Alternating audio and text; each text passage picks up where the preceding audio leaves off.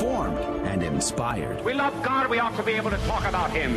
Getting you started on your day. With the latest in breaking news and information from the Vatican to the White House and everything in between. It's serious, it's fun, it's your Catholic Drive Time. Now, here's your host, Joe McClain. Praise be to Jesus Christ. Welcome back to Catholic Drive Time, keeping you informed and inspired. I'm your host, Joe McClain. So good to be on with you on this Tuesday, October the 18th, 2022, on the feast of St. Luke the Evangelist. Praise be to God. It's going to be a great show today. I'm very excited uh, because yesterday we had sat down with two, not one, but two FBI whistleblowers. Both of these guys were career FBI agents, both are Catholic, and both have gone through their official channels to uh, uh, inform Americans, to inform the uh, the government, and to take a stand against what they see as overreach and abuse and other things going on within the FBI. And we're going to be sharing I would say most, not quite all, but most of that conversation. It was a long conversation. It was very, very good. Steve Friend and Kyle Seraphin were the two agents. And we're going to start playing that recording for you at 15 past the hour. And we're going to play it for the whole hour. Uh, but the full conversation, if you want to get access to that full conversation, make sure you are on the CDT Insider email list by going to the website grnonline.com forward slash CDT. Get in on the CDT Insider email list. And uh, Rudy Carlos is going to be sharing that with you on Friday because I'm going on vacation. So I will not be sharing it with you. But Rudy will this Friday in the email. Again, go to grnonline.com forward slash CDT. Hey, Brent Haynes is going to be our guest at the top of the next hour. He's got a couple of stories he wants to talk about. Watering down of education because of race? Hmm, that's a story in the news. Also, medical students taking a new Hippocratic oath also based on race? What is going on there? Brent Haynes at the top of the next hour will fill us in. Hey, but good news. You know, if you, what's that old saying goes? If you fail, try, try again. I can't remember how that goes exactly, but here's the thing. Researchers at the Boston University have developed a strain of COVID 19 that will kill 80% of mice infected with it.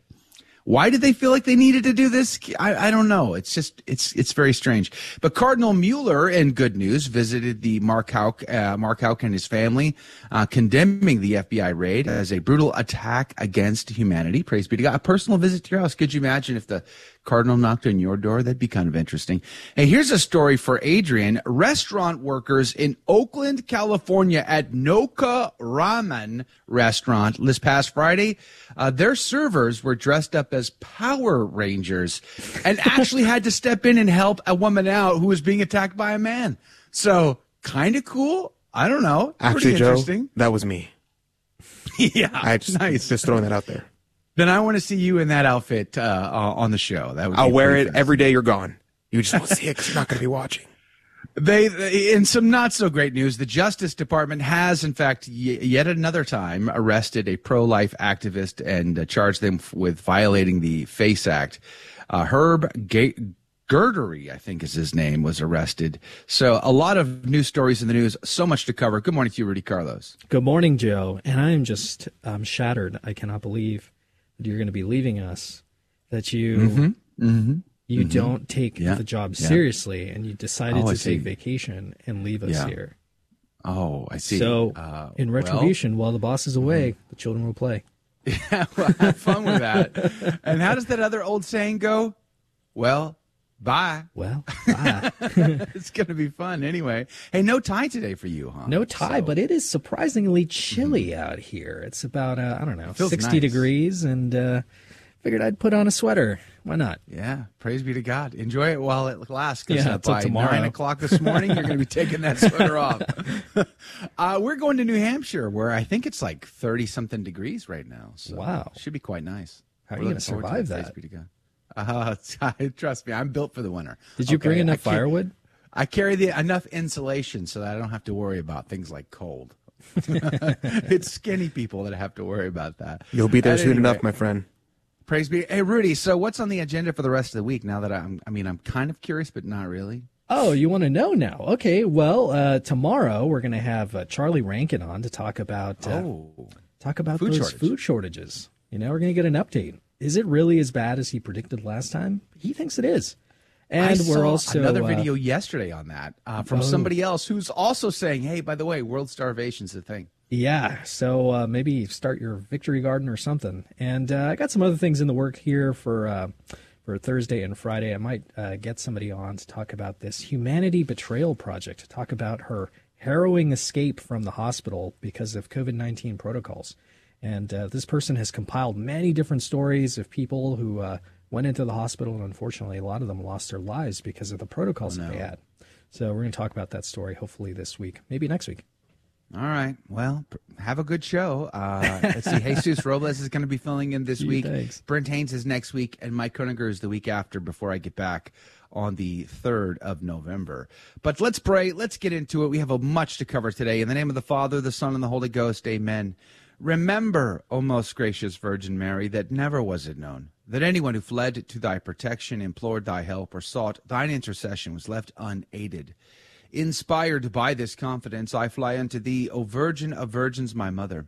To thee do I come, before thee I stand, sinful and sorrowful. O Mother of the Word incarnate, despise not my petitions, but in thy mercy hear and answer me. Amen.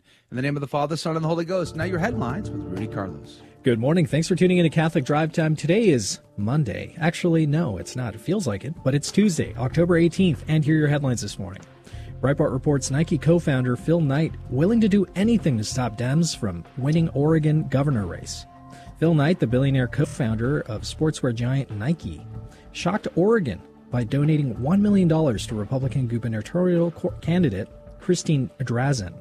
Knight reportedly relayed the story of a recent political cartoon that described how disgusted he is with Oregon's politics. He says, quote, One of the political cartoons after our legislative session had a person snorting cocaine out of a mountain of white, Knight said, and he continues. It said, which one of these is illegal in Oregon? And the answer was the plastic straw. With his two big dollar donations to the Republican and Independent uh, in hopes of that either of them would be able to beat Democrat Kotek. CNA reports Spanish Archbishop objects to labeling pro lifers as ultra Catholics or extreme right. The Archbishop of Valladolid a, and spokesman of the Spanish Bishops' Conference, Luis Arguello, defended pro lifers uh, praying in front of abortion clinics and objected to their being labeled as ultra Catholic or on the extreme right. He says, quote, there are only ad hominem arguments left for those who know that they're going against science, ethics, inter- integral ecology, and the voice of God, the prelate wrote. Last April, a change to the country's penal code was passed that punishes with sentences of three months to one year in prison those who are found guilty of carrying out, quote, annoying, offensive, intimidating, or coercive acts, unquote, towards women going to have abortions. The Epoch Times reports Boston University researchers develop a COVID strain with 80% kill rate in mice. Joe covered this a little bit. Uh, they say that the uh, the mice, however, they're a little bit weaker than humans, so you don't have to worry as much. But it is up to five times more infectious. The Daily Wire reports Disconnected documentary takes powerful look at social machine behind gender transitions. Disconnected, the documentary examines how the medical, mental health, and education and pharmaceutical industries have aligned in prescribing a swift gender transition as a solution to gender dysphoria. The film argues that a slew of medical and social factors contributes to the current tsunami of gender transitions among the young. We're going to try and get the uh, producer of this uh, documentary on, hopefully this week or the next. But those were your headline news this morning. God love you. The saint of the day, well, first and foremost, it's St. Luke the Apostle, or rather the evangelist. And out of charity for Joe McClain, I have chosen a Franciscan. St. Peter of Alcantara. St. Peter was born in Alcantara, Spain in 1499. His father was the governor of the province and his mother came from a noble family. He was privately tutored and attended the University of Salamanca. After he returned home from university, he joined the Franciscans. Peter was accepted as a Franciscan friar of the stricter observance in the friary of Man- Manexertes Extremadura in 1515. At the age of 22, he was sent to found a community of the stricter observance at Badoz. He was ordained as a priest in 1524, and in 1525 he became the guardian of the friary of St. Mary of the Angels in Robadello in Old Castile. He later entered the order of the Reform of the Discalced Friars, and by 1538 he was elected the superior of St. Gabriel province. As the superior, he drew up new constitutions for the order of stricter observance. However, these were met with resistance, and eventually he resigned from this post. Peter then began a new life, one of less formal responsibility, but one of greater spiritual responsibility. He took up his spiritual cross and preached with great success to the poor. Peter preferred preaching to this group more than any other, and he frequently drew inspiration from the Old Testament books. His sermons often concentrated on the topic of compassion. When Peter was not preaching, he would spend long periods of time in solitude, and from 1553 to early 1555, he spent this time alone in meditation and prayer.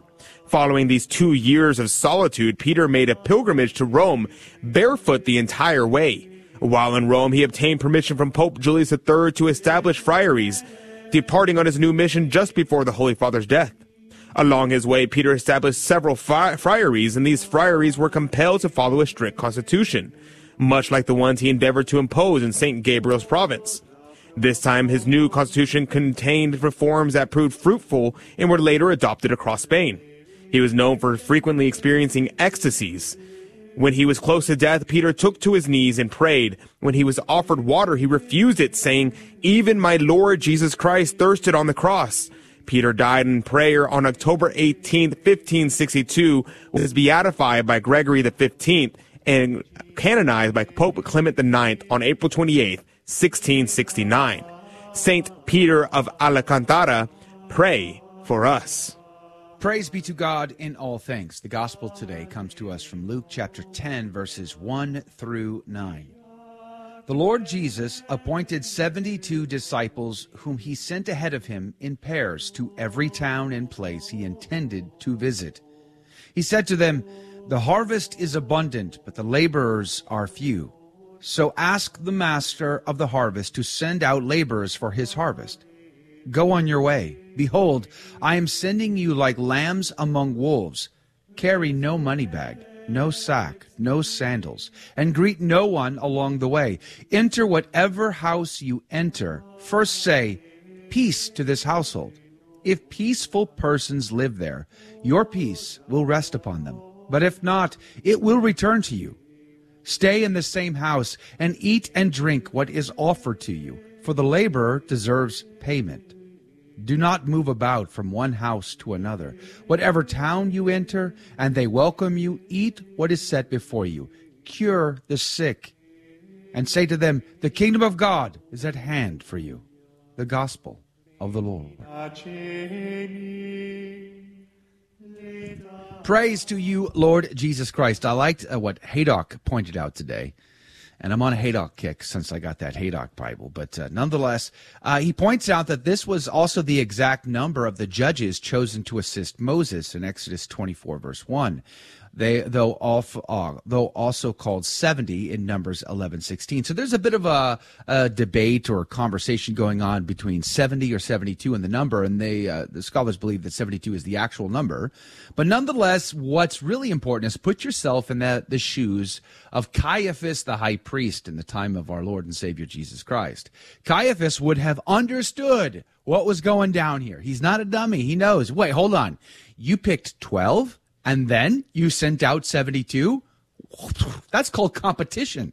This is what uh, Caiaphas would have noticed, which is also why the scribes and the Pharisees all wanted to kill him because they saw he was reconstituting Israel in the fashion and form that it was set up under Moses, because someone greater than Moses, Solomon, and the rest are here. Uh, St. Augustine says, Now, as no one doubts that the 12 apostles foreshadowed the order of bishops, so also we must know that these 72 represented the presbytery. Nevertheless, in the earliest times of the church, as the uh, uh, apostolical writings bear witness, both were called presbyters, both also called bishops, the former of these signifying rightness of wisdom, the latter diligence in the pastoral care. Praise be to God. Don't go anywhere. A great conversation with FBI whistleblowers is coming up next. All that and more on Catholic Drive Time. Stay tuned. Share us with a friend.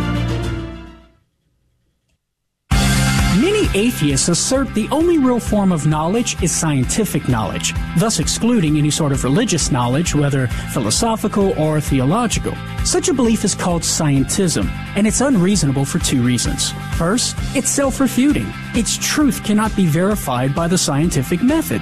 It's a metaphysical proposition, and as such, is not scientific knowledge. But if science can't verify the truth of scientism, well then, scientism itself cannot be a legitimate form of knowledge, in which case, it's self-refuting.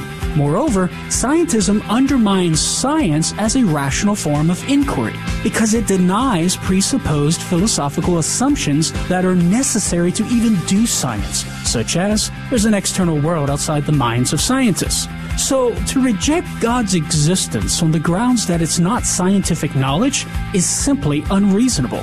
I'm Karlo Broussard with a ready reason for Catholic Answers, Catholic.com. Victory in life, we've got to keep focused on the goal, and the goal is heaven. The key to winning is choosing to do God's will and love others with all you've got. Sacrifice, discipline, and prayer are essential. We gain strength through God's Word. We receive grace from the sacraments. And when we fumble due to sin, and it's going to happen, confession puts us back on the field. So if you haven't been going to Mass weekly, get back in the game. We're saving your seat on the starting bench this Sunday. Welcome home. Praise be to Jesus Christ. Uh, we're so very grateful to have an opportunity to do something I think is very interesting for sure, especially in a time where Catholics, pro lifers, are feeling greatly pressured by what we see in the headline news FBI, DOJ, arrests, intimidation, prison time, fines. All of these things are coming to bear. And uh, with us now, joining us by Zoom chat, is Steve Friend and Kyle Seraphin, both FBI agents. Both have been put on uh, administrative leave, I suppose, uh, without pay, from what I understand, because they are official whistleblowers, and they join us now. Good morning to you, gentlemen. Morning, Joe. Morning, Joe. Uh, let's start with uh, let's start with you, uh, Steve Friend. Uh, why? Okay, what made you? What was going on in your world? You were, I think, out of Florida, and you were working on January 6 cases. What made you become an official whistleblower at the FBI? Uh, I, I, think it just comes down to a root issue of uh, I take my oath very seriously, and to me, at, at that point in, in that casework um, I, I, just wasn't seeing it. My, my, my, oath wasn't being honored. So, you know, and, and that, that went from an honesty standpoint with as far as following rules that are spelled out for FBI investigations, um, to even just considerations on uh, abuse of power. And I brought those to the attention of the supervisors, um, and uh, and just felt obligated and compelled to, to come forward and, and express it. I, I know some people who had the FBI knock on their door post January 6th uh, because they were in the crowd that day. And uh, how intimidating that experience was, even though it, I mean, it wasn't like what we experienced with Mark Houck a couple of weeks back. Uh, it was much more casual and relaxed than that, and nothing happened after that. But nonetheless, I know about a lot of Americans were very concerned about how the FBI was handling those January 6 cases.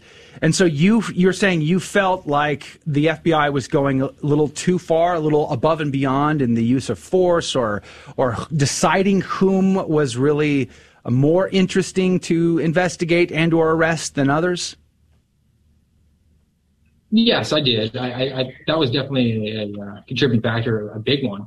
Um, and, but the underlying thing to it all was we just weren't following our own rules. There's very specific guidance that we have that, you know, it's a very thick rubric and um, it, we are drilled on it from the academy throughout our career that we have to follow certain guides. And if you violate it, there's, there's penalties be paid, have to take you know administrative action to correct it. And there's nothing like the federal government as far as you know rules and reg- regulations and restrictions. So the FBI is not exempt from that, and we, we weren't doing that.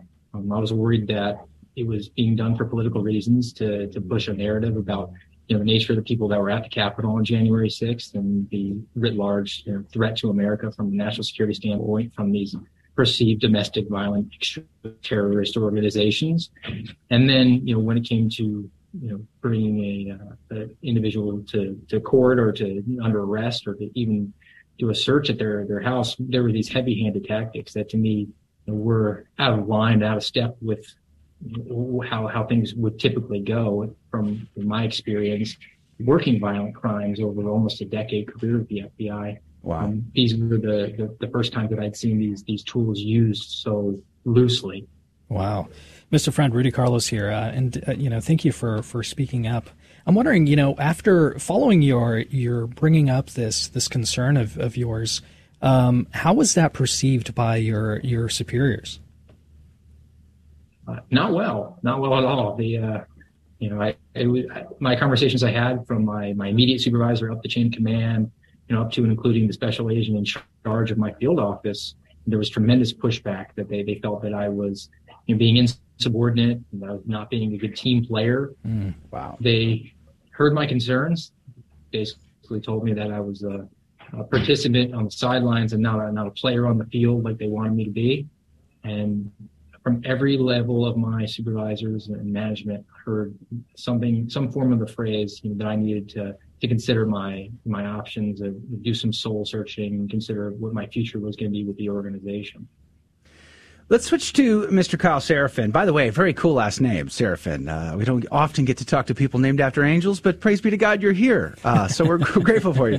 Now, you also a whistleblower, but uh, your case didn't involve the January 6th uh, uh, investigations you were tied up or had some something to do with the investigations of parents from school board meetings, which was uh, a, a, crazy trend in our country to see all these parents standing up all over the country, very concerned about what's going on in the school system.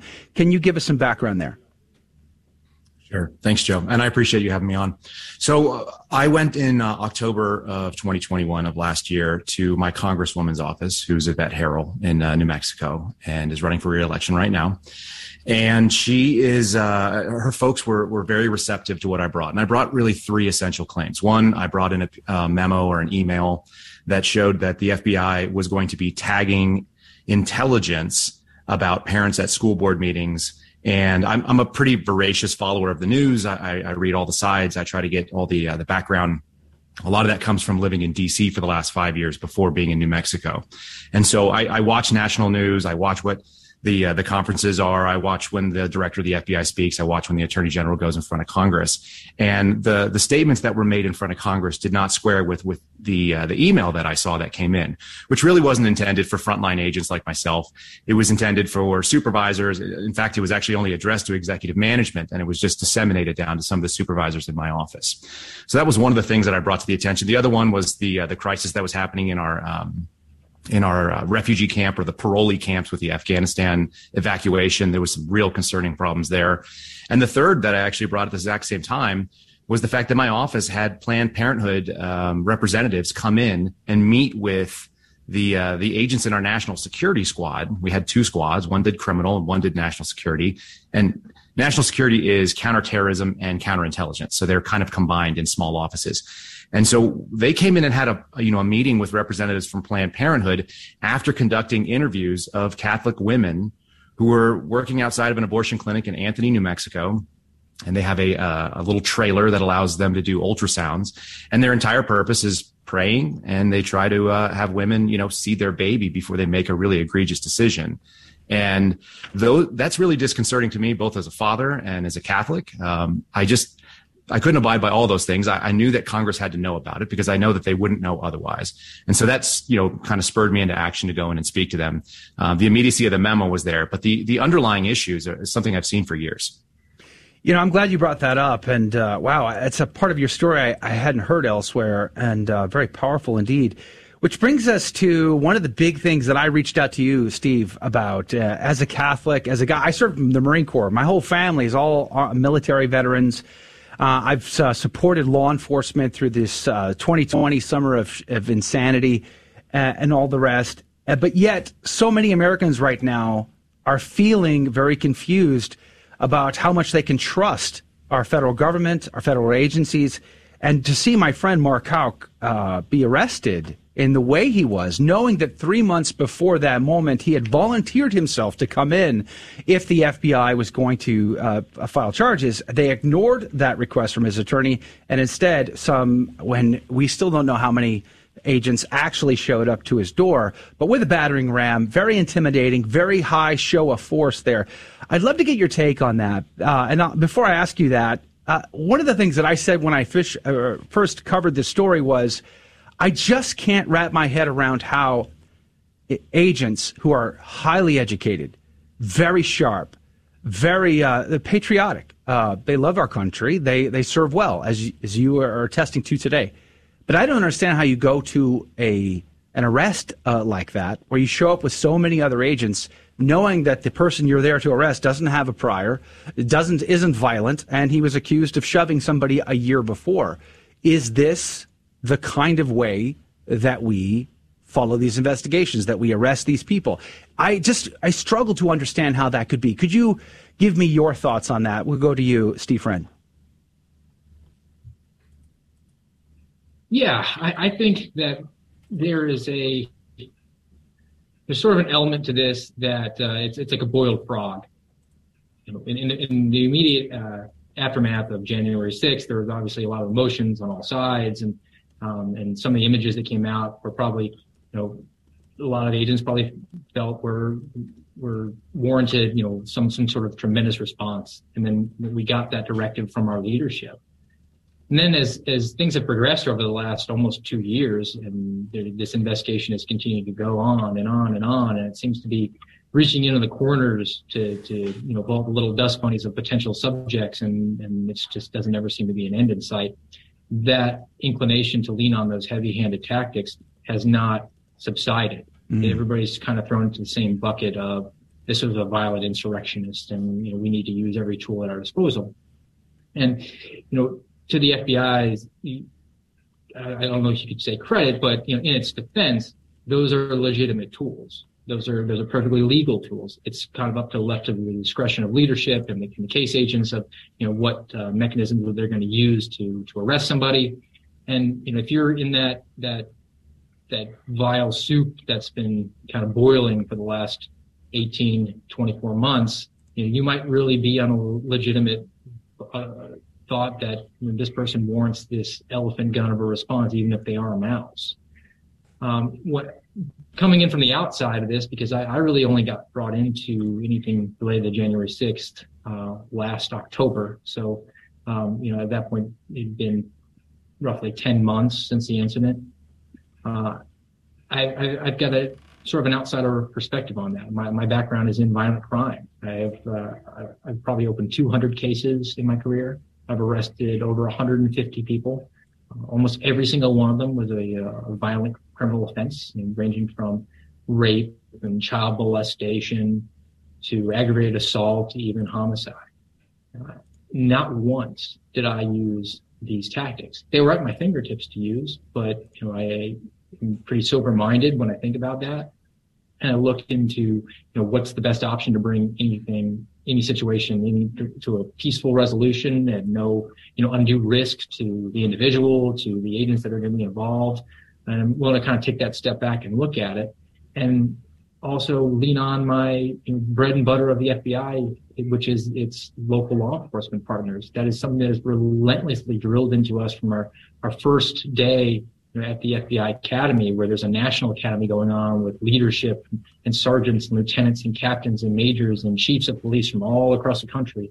And the overarching message, you know, to go into that academy, you know, side by side with those individuals is, well, guys, we're all on the same team. We need to work together, you know, be it for, you know, cooperation, investigation, sharing information. And in my case, you know, arresting a violent criminal. I, I, it was somebody who, similar to the people on January 6th, you know, had been uh, cooperating with me, who had spoken to me, and I'd shown respect to, even you know, in the face of some violent ac- accusations and pretty vile crimes. Um, but there's still an aspect to being an investigator where you, know, you have to have that open dialogue with the people and, and mutual respect of the process, the due process uh, of law. So for all of my arrests, talked to my local partners every single time. They went and knocked on the door, told Mr. Smith, You uh, there's a federal arrest for you for aggravated assault. You got to come with me. Okay, no problem. Turn around, get handcuffed, get brought to to the police station where I meet meet them. That process works because there's a mutual respect. Respect. There's a, a, a, a prior relationship between the individual being arrested and his. This is Dale Ahlquist with a Chesterton Minute. Have you ever noticed what happens when you try to keep up with the current fashions? You go nuts. When we are obsessed with keeping up with the times, we become slaves. Fashions are never settled. To chase something that is always changing is simply futile. It's not freedom, it's insanity. G.K. Chesterton says, The Catholic Church is the only thing that saves a man from the degrading slavery of being a child of his age. Christianity is always out of fashion because it's always sane, and fashions are always insane. The Catholic Church never has to worry about being behind the times because it is beyond the times. Want more than a minute? Visit our website, chesterton.org. We are a young and diverse generation helping those in need, and promoting human rights. We care for the environment. We embrace authentic witnesses and dream of a better world. Our passion comes from God, who loves us even when we fall and cheers on our victories. If you sometimes wonder, is there something more? Then come and see at CatholicsComeHome.com. Welcome back to Catholic Drive Time, keeping you informed and inspired, and now more headlines. Ground News reports Biden launches student loan forgiveness application. President Biden officially kicked off the application process for his student loan uh, debt cancellation program. 8 million borrowers are, had already applied for loan relief during the federal government's soft launch period over the weekend. Biden plans uh, Biden's plan calls for $10,000 in federal student debt cancellation for those with incomes below $125,000 a year. LifeSite News reports Canada's Yukon Territory refuses to participate in Trudeau's gun grab scheme. The majority of members of the Legislative Assembly from the Canadian Territory of Yukon have voted to push back against the semi automatic gun buyback program enacted by Prime Minister Justin Trudeau's federal government. Following a deadly mass shooting in Nova Scotia in May 2020, Trudeau banned over 1,500 so called military style assault firearms with a plan to begin buying them back from owners. If the ban is enforced, legal gun owners in possession of the federal regulated possession and acquisition license, otherwise known as PAL, would be barred from buying, selling, transporting, or even importing a slew of guns that the government has categorized as assault style rifles. In Catholic Vote reports Democrat uses Our Lady of Guadalupe in pro abortion campaign. There's nothing that's going to stop these people, they just do whatever they want. The video presents Cortez Masto as a deeply traditional pro family and religious in a, an apparent bid to win over Catholic and Hispanic voters ahead of the November election. Despite the pious image Cortez Masto projects on the new ad, the Nevada Democrat recently spoke strongly in support of unrestricted abortion in the aftermath of the Supreme Court's June decision to repeal Roe v. Wade and return abortion legislation to state lawmakers. The decision was devastating and absolutely unacceptable, uh, Cortez Masto said the day of the ruling. And if you're looking for a way to continue to be informed and inspired, make sure to join our email mailing list you can go on to grnonline.com forward slash CDT, and you can also see all of the reruns of the program here, all of the interview segments, and all of those different things. So make sure to check that out, grnonline.com forward slash CDT. So for all of my arrests, talked to my local partners every single time. They went and knocked on the door, told you know, Mr. Smith, you uh, there's a federal arrest for you for aggravated assault. You got to come with me. Okay, no problem. Turn around, get handcuffed, get brought to, to the police station where I meet, meet them. That process works because there's a mutual respect, respect there's a, uh, a, a prior relationship between the individual being arrested and his local police officer. So he knows and trusts that, you know, his rights aren't going to be violated. He's going to be you know, shown that due process. And, you know, coming from that background and having that experience for, you know, almost a decade in the FBI and, and, and then being tossed into these domestic terrorism investigations that were all derivative from January 6th, I saw a Venn diagram that overlapped where, you know, these people were accused of some, of sometimes pretty awful crimes, but they had been cooperative and in my mm-hmm. opinion, had were due that sort of outreach. It's you know, it's very simple for us to place a phone call to uh, an attorney for an individual if they're already represented. If, if you want to take it a step up, and then Kyle can speak to this, it's not unusual to use a, a mobile surveillance unit to, to watch an individual and you know as they drive away from their house and you know that scene is now secure. We can uh, arrange to arrest them inside their vehicle. So you know, I, I think that there's a tendency to use these heavy-handed tactics uh, and I think that the the driving factor behind that is the process itself is a punishment for people who are maybe not going to be getting the the punishment that the powers that be think that they are due, and this is a way to kind of spike the football on. Hmm. Mr. Seraphin? I, I, definitely agree with everything that Steve just said. There's no question about it. Um, on top of that, there is a kind of a couple of different schools of thought that happen. And I'm going to kind of speak about the FBI in general. There are a number, maybe 30%, 33%, something like that of agents that are former law enforcement that have seen that you can take two people to a house, knock on the door and take somebody into custody. And it happens every single day. We have guys that are former state troopers, guys and girls who have gone out there and done that job solo or with one partner and it happens literally every day in law enforcement interactions on most of the interactions that people experience there's a very different group of people inside the FBI as well. A lot of them are grad school graduates. They didn't have any other professional work experience. They came in completely naive and they learned some things that I'll call kind of like the default FBI way. And the first thing that I remember learning in my legal class when we went through our constitutional law sections was that we knock on the door at 6 a.m. and we bring as many people as we think we might need and you know we take everybody in and we secure the scene and that's what's safe for everybody. So there is a mindset and it doesn't necessarily have to be although i 100% agree that the uh, the process is the punishment in a lot of these cases and they are done for that reason. There's also kind of an ignorance that happens because if you don't know from the outside the fbi loves to send out an email you know on a tuesday morning because we got a thursday morning arrest and it's how many people can be available you know for a 4 a.m briefing on Thursday morning and you know get your supervisor to sign off and there's a lot of requirements for new agents in their first 2 years in the office and their their job is to to check off certain experiences. And so when I see these these heavy-handed tactics being used, and I don't see them being used by the very professional SWAT teams who have the exact same uniforms on and they have the same plate carriers and you know they're wearing the cool guy pajamas. When you see the um, you know, a lot of mixed bag, different types of armor, different weapon systems. You know, some people are wearing a helmet, some guys got comms, some guys got no comms, hand mic over, whatever it may be.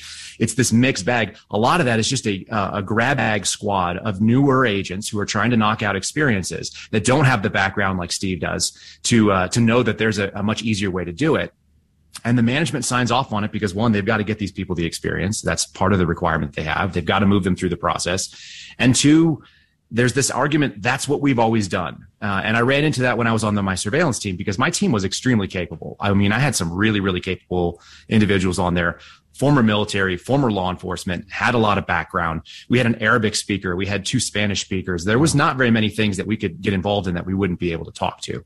Um, and surveillance to arrest is very safe for a lot of people. Like the most unaware time that most people are is when they're pumping gas. We can drive up to you while you're you know, putting your credit card in the pump and one person comes from behind you and it just says, Hey, look, we're federal agents. You need to come with us. That's kind of the end of it for most people's argument. They weren't prepared. They're out of their vehicle. There's no weapons involved. It's very safe. Um, it's a very low impact sort of uh, operation.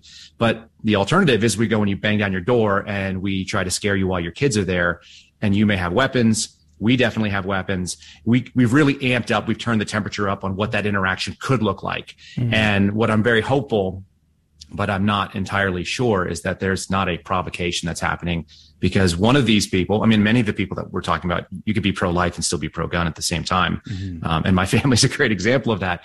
What I don't want to see is someone knocking down the door um, you know, to a husband and a father who's got little kids, and that guy has already made up his decision that if someone comes into my house, the expectation is that not that it's going to be law enforcement. There's there's just no reason that you would expect that to be the case, particularly in in Mark's case. You know, I, I just wouldn't assume that someone knocking down my door is uh, a federal task force or or a federal SWAT team or a group of federal agents. So that's the real concern that I have is that there's this mm provocation that's happening, this poking the bear to see what's going to happen. And if they get a negative response, it's really just going to confirm all the biases that exist at the at the upper levels of the FBI that this is a group of violent people, and that's terrifying to me on a lot of levels. You know, it's interesting when you were saying they have to check a box to get certain experiences. I, when you said that, I, I immediately thought of Mark's kids. I've known Mark since 2007. I've known him a long time. I spent some time with his family, and uh, they're still traumatized by that experience seeing their father taken away. The intensity of that, they don't know if it's SWAT team or if it's just rookie agents. They know these guys are dressed in ballistic gear. They're carrying uh, weapons that look very intimidating and scary, or as uh, President Joe Biden might say, assault weapons. Uh, and Mark shared with me that he was worried that one of his boys might think it was a fun game and grab his own airsoft weapon. And then what would happen next? You know, so it's a very, very precarious situation. And that level of, of intensity sticks with these young minds. So let me just ask this question. Uh, you seem to uh, somewhat indicate this, but I'd like you to give me another answer is, is the FBI being used for a political agenda in all this? Is, is this process the punishment knowing they can't probably secure the FACE Act violations in the long run because the case seems very flimsy? at best. So is this just an intimidation campaign to get pro-lifers from being and praying at and trying to save babies at abortion clinics? What say you, Mr. Friend or Mr. Seraphin?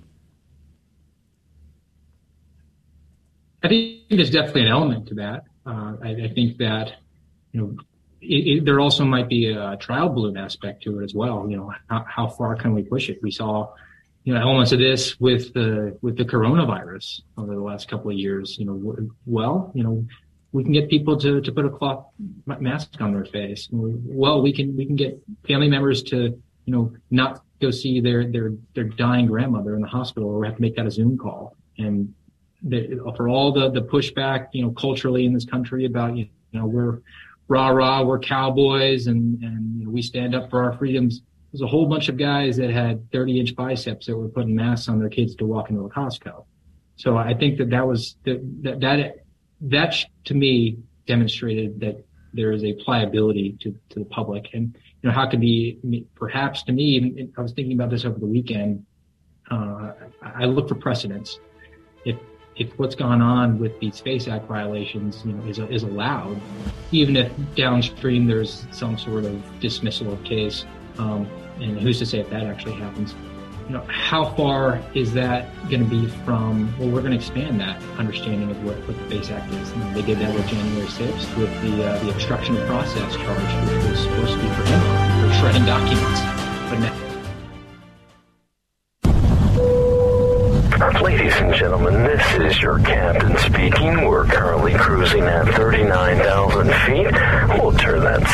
sign off for you and let you move about the cabin.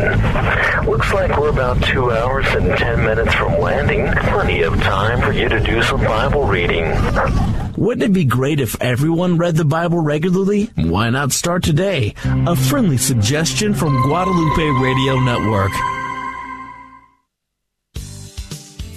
Hello, this is Steve Gleason with your one minute tool for Catholic evangelism. Here's the question Should pastors and churches place expectations and obligations on the congregation? Your average non Catholic evangelical would say no, maybe even no way. It might be said, We do not need written order, discipline, or expectations. Those should derive from personal desire and from the Holy Spirit, not from a church. Or, each Christian's conscience should be sufficient for correction and discipline. Or, the Holy Spirit will personally lead each believer as to what church or to attend and certainly how often they should go. So here's your three best friends tools for Catholic evangelism. Natural law says human society cannot be well ordered nor prosperous unless it has legitimate authority to preserve its own institutions, the Bible. Secondly, the Bible, which says in multiple places such as Hebrews 13, 17, obey them that have the rule over you. And thirdly, the Catholic Church says when we are properly ordered, we will be capable of resisting conformity to the contemporary demands of unhealthy individualism. So obligations, much obliged.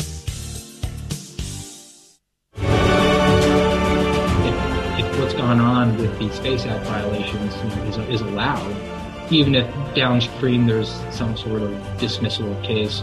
Um, and who's to say if that actually happens? You know, how far is that going to be from? Well, we're going to expand that understanding of what, what the FACE Act is. And they did that with January 6th with the uh, the obstruction of process charge, which was supposed to be for Enron for shredding documents, but now it's been you know applied to people who were walking into the Capitol. The Face Act, well, you're, you're interfering with somebody's ability to access you know an abortion at a clinic. Could that be you? Uh, you did a fundraiser for a pro-life candidate? because that individual is going to come into power and, and, and maybe you know, stop a Planned Parenthood from opening. That's definitely going to interfere with your ability to access that resource. So if, if this goes without question or without any sort of pushback, then you know that that trial balloon just keeps floating up and up and up. We've seen over a hundred incidents at pro-life clinics, uh, Catholic churches, and organizations, and no arrests have been made in those circumstances. Do you see that as one of the puzzle pieces in trying to understand what is going on within the FBI? So, I, from my personal experience, uh, after the, the Dobbs decision came down, at the time, you know, I was assigned to be working domestic terrorism matters, but it was sort of an unwritten uh, agreement from my office that I still handled uh, child exploitation, human trafficking matters. So actually reached out to some of the pregnancy centers uh, and, and spoke to them about potential threats because that to me was a legitimate domestic terrorism concern. And they were also a resource for uh, human trafficking victims who might be seeking assistance if, if, you know they became pregnant as a result of being trafficked. Uh, fallout from that was a helmet sticker for Steve for, for getting us a potential you know source of information. Um, but uh, you really need to focus on the abortion clinics because they're the ones that are going to be at risk after this decision comes down. So we want to see a similar outreach to them.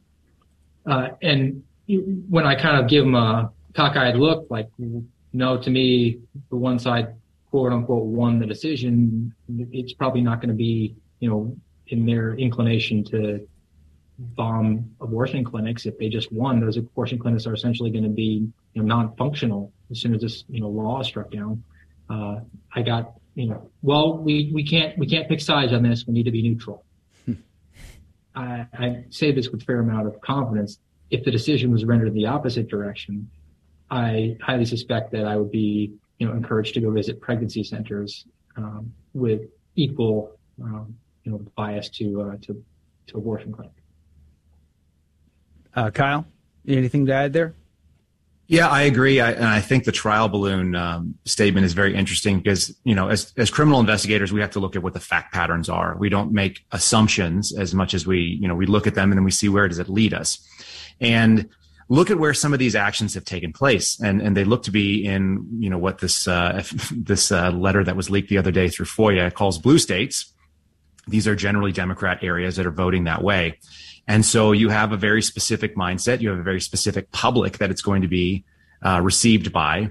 I think if you tried to do that in um, in a you know in somewhere in Texas in a rural area, you would have a much bigger problem. I think there'd be public outcry if you decide to do that in Frisco or Keller, Texas, or something along those lines. It just doesn't fly. And so, as a trial balloon, that that makes sense to the patterns that we're seeing.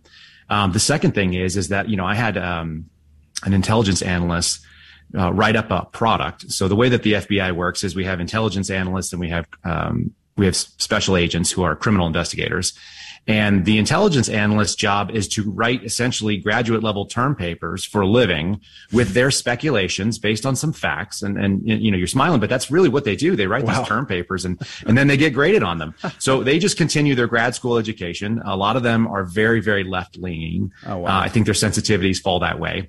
Um, that's the, the newer breed. I think the older ones were probably more pro law enforcement because that's why they signed up for the FBI. So it's a, it's an interesting kind of mix within, um, in the agency itself. So when, when you look at these graduate level term papers, there's a lot of speculative language in there. There's things like we estimate with, you know, some degree of confidence, a high degree of confidence, et cetera. And so they're saying what they think will happen. And then we make policy and action decisions based on that a lot of times because that's what's advising management. Mm-hmm. And in particular, in the Albuquerque division in, in New Mexico, there was an estimation by some intelligence analysts that because Texas had passed their heartbeat bill and had, had, essentially removed the ability and that, that sort of bounty bill that allowed them to sort of remove abortion clinics from the state, which was the will of the people of, in, in that state. Um, it was going to result in more traffic coming into New Mexico for abortions. And um, that's possible, although there's not very many easily accessed, other than El Paso. There's nothing really close to New Mexico um, on the, in the state of Texas for big cities. And so the danger was, is they said not only was there going to be more traffic coming in for these abortion clinics, but it was going to make pro-life people violent. That's an enormous leap. And it's also not a leap that's founded by any factual data that I've been able to research. I, I know a lot of people that are pro-life. Um, I, I, attended the pro-life um, um, march in, I think it was 2019. It was the one that Trump spoke at, so I couldn't say for sure which one it was. Mm-hmm. Um, but I hate crowds. I despise them. I don't want to be in crowds ever. It, it just offends my sensibilities and all my safety metrics. Amen, brother. And I went there with two small children, one wow. in a stroller and it was the safest I've ever felt surrounded by 500,000 people that I can even, it, it, it actually made me uncomfortable how, how safe it felt. And my yeah. wife had made the same comment. You know, we were like, if, if our daughter runs off in this crowd, somebody will bring her back. And I feel very strongly that that was the case. That's a weird feeling for someone like me who's looking around for a threat everywhere we go. That's just the nature of the way that I'm trained. You know, I spent time as a paramedic, spent time in the military, and now in law enforcement that's the way I'm wired. And so a pro-life group being violent doesn't really jive with my experience. Mm-hmm. And I don't know what experience this person was writing from, but it doesn't sound like it was a lot of personal experience. So that's something that I get really concerned about is that these, these term papers are guiding the policy and they are based on, you know, an ideological perspective that I don't think is rooted in fact. Yeah, I think that's very interesting, especially considering the you know the Atlantic came out and talked about the rosary being a symbol of right wing uh, militarism and things like that. So there is a this definitely this movement of trying to demonize uh, pro lifers and Catholics specifically. Um, my question though is among the FBI, the particular agents, what kind of authority or freedom do they have? when given an order if they're told to do something and like for instance, if you're say, or do they tell someone, okay, we want you you to bring this guy in, and then it's up to the agents to decide what's the most prudent way to do so, or is it more this is these are your orders and you carry them out? Uh, how what exactly does that look like, and how much freedom do y'all have? It, it, the FBI is, is, I would say, more paramilitary than military. We get a lot of latitude as far as executing, uh, you know, say an arrest of a subject. Uh, I think the overarching factor for going to arrest somebody is there's an arrest warrant. It's a lawful warrant that's signed by a judge. Um, so, you know, assume, assuming that this, you know, judge has read over the, the affidavit that has been drafted and they, the judge says, okay, you can go, go forth and, and arrest this person. Uh, that warrant is an order from the court that is saying that members of law enforcement shall arrest this individual. That's it. It doesn't say you got to use a barricade on the guy's front lawn. It doesn't say you can't just issue a summons to his lawyer and have him come surrender himself. With the, uh, you know, the, the, facts and circumstances surrounding any particular case or individual, you know, those things are all taken into consideration. Um, if there's, if it's deemed to be, you know, a higher risk, then we have other tools that are at our disposal to use. Uh, I think that the when it comes to something like you know January 6th or even the uh, the FACE Act violations that we saw, uh, Mr. Houck and you know even recently in Tennessee, uh, to me there's that's such a sensitive issue. There's no way that was not briefed at a, a senior executive staff level on, on what they were going to do um, to to make those arrests. From my experience, I was a very remote area uh, never checked in with the boss to how I was going to be doing an arrest. But I also was working hand in glove with, you know, law enforcement that was competent and, and just getting a job done there. And, and there was not a tremendous amount of scrutiny or oversight is, is but, you know, if something, you know, uh, God forbid it happened, there, there probably would have been some, you know, after effects of, you know, who, who's to be held accountable here. Uh, but with those higher profile, there's no way you know, they knew there was going to be you know, quite a bit of, media reaction to it. They had to be considering that and, and took that you know, into account and still went forward with the decision, which I have to question their judgment on.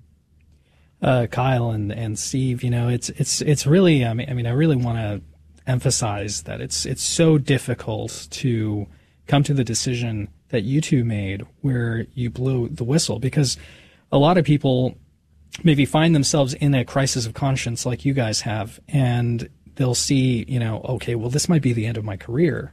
And I'm just wondering, you know, what was that process like for you guys coming to terms with with coming out with all this information?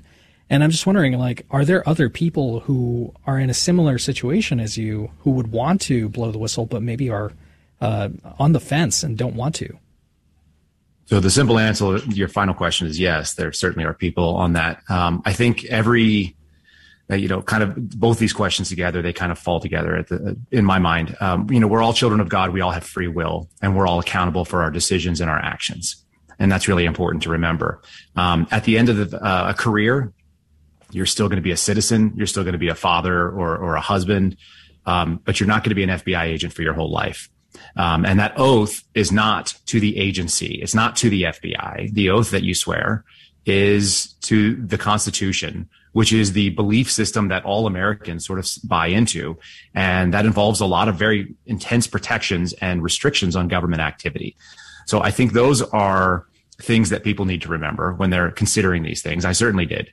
Um, when Steve and I first connected, which was only a couple of weeks ago, and we didn't know each other, I'm very jealous that he got to work in small offices where he had minimal management oversight. I saw a much bigger uh, office experience. Washington D.C. is one of the, you know, uh, the, the larger FBI offices. It's in the top three and um, and it's right next to headquarters at the J. Edgar Hoover Building, which I affectionately call the Death Star, and it's it's like uh, most of these these decisions, particularly on ones where they know there's going to be some political blowback on it. It's decision by committee. There's a lot of people that have their hand in it, and none of those people are the people that are going to go do the actual enforcement action. So by the time it comes down to a SWAT team, uh, and I sat in the SWAT briefing room dozens of times as a as a paramedic supporting their actions, and it comes down to other you know large scale arrest operations where you get 50 people in a parking lot and we're all briefing in a mall before we go and do something you know, sometimes it's really righteous work. So it's not that the FBI doesn't do things that are good. They do. They just simultaneously are doing things that are very high profile right now that I think some of us would agree are actually bad.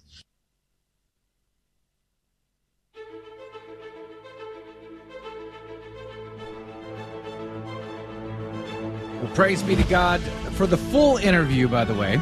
Uh, make sure to you're on our CDT Insider email list. Go to grnonline.com forward slash CDT we had a great conversation with these guys, even off air. It was really, really incredible. Praise be to Jesus. But again, check out the podcast or the entire interview with no editing or no interruptions at grnonline.com forward slash CDT. Get in on the CDT Insider email list. God bless you. God love you. I'm going on vacation, but Adrian and the team have got you covered all week long. This is Jesuit Father Robert McTeigue, host of the Catholic Current, where we bring Christ to the world and the world to Christ. We look at current events through the eyes of faith. I hope you'll join us each Monday and Friday for guests and topics you can't afford to miss. That's the Catholic Current, heard Monday and Friday right here on the Guadalupe Radio Network at 4 p.m. Central, 5 p.m. Eastern.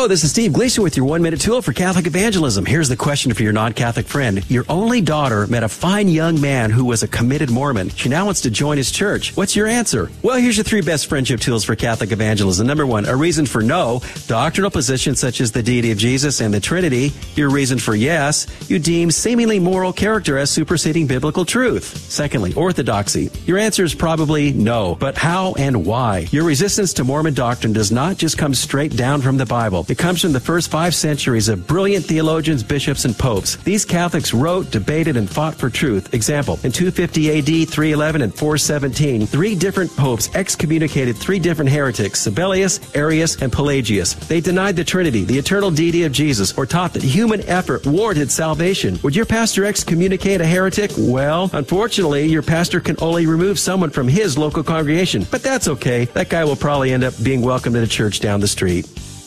I've been listening to Guadalupe Radio for a couple years now, and I think it was a bumper sticker I saw on somebody's car one time. And it's a radio station that I don't have to be concerned about or worried about. When the kids and I are driving, I don't have to worry about inappropriate items.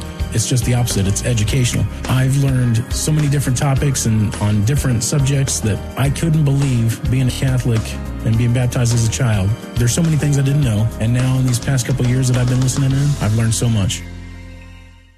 Are you on the CDT Insider email list? Hi, Joe McClain here. And every week I send you cool stuff straight to your inbox, goodies that you're not going to want to miss. Go to grnonline.com forward slash CDT and get signed up today.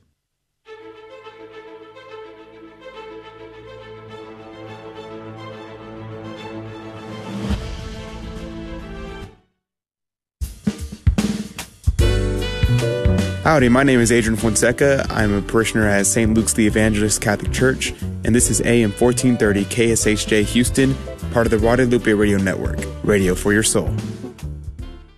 And with Kyle, uh, very interesting guys. And we had a, in fact, I would have to say this. We had a great conversation just off the record. Like, we stopped rolling and we were just chatting.